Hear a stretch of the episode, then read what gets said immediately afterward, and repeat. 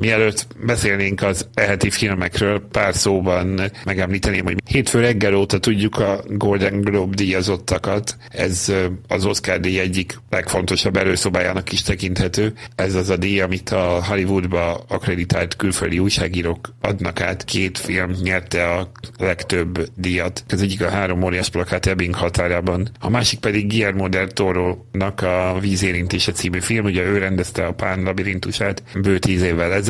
Ez a sztorihoz tér kicsit vissza ebben a fantasyben. Egyiket sem láthattuk még Magyarországon. Még nem, de be fogják ezeket mutatni. Azt hiszem, hogy az Ebbinget már januárban, a vízérintését talán csak februárban.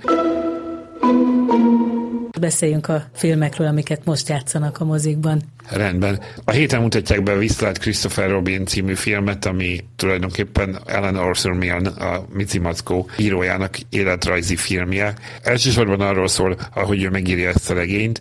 Az első világháborúban volt katona, és utána pedig londoni színdarabokat ír, de megunta ezt a fajta sehová sem vezető londoni jólétet, és leköltözik vidékre, ahol a gyermeke inspirálja igazából a Mici történetének a megírására. Ez látszik a vásznon, de sokkal inkább fontos szerintem a film filmben az az apa-fiú kapcsolat, ami kibontakozik. Eleinte az apa nagyon nehezen tudja megszokni a gyerek ott létét, ugye van egy nevelőnője, van egy anyja, neki nagyon sokáig nincs is köze a gyerekhez, de az a mesei világ, ami feltárulkozik az apa előtt, amikor megismeri a gyerekét és az ő gondolatvilágát, ez segít egy kicsit nekik is, másrészt pedig a történeteket megírni. Ez nagyjából a film egyik fele, a másik pedig az, hogy ez a gyerek hogyan kell, hogy szembesüljön azzal, hogy ő belekerült egy mesekönyvbe, és elfogadni azt, hogy ő ettől még egy létező valódi figura, akinek lehetnek akár teljesen más elképzelései az életéről, mint a regényben szereplő Robert Gidának. Valószínűleg lesz, akiknek túl sok lesz az érzelem, vagy egy kicsit gicsesnek tartják, de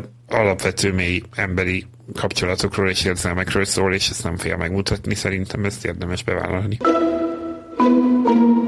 Felnőtteknek egy egyszobában játszódó történet a vendégek című film az, amit hoztam.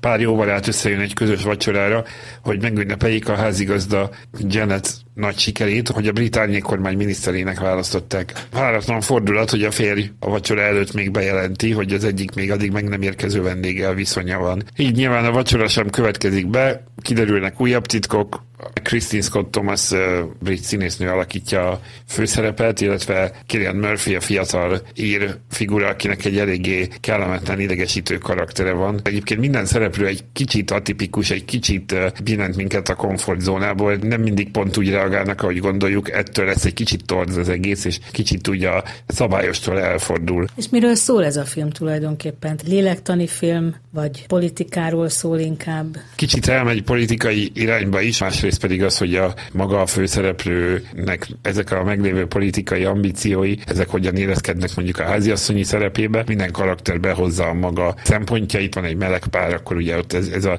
gender téma is megjelenik, picit elvész a sokbába közt a gyerek, hogy ezt mondjuk. Mégis van a filmnek valami stílusa, van egy egyedi hangvétele, ez a nyugat-londoni felső középosztály, ami megjelenik, van egy jó zenéje, jó képi világa, de olyan nagy katarzist azért nem fog okozni, inkább ingyenceknek való mondjuk így.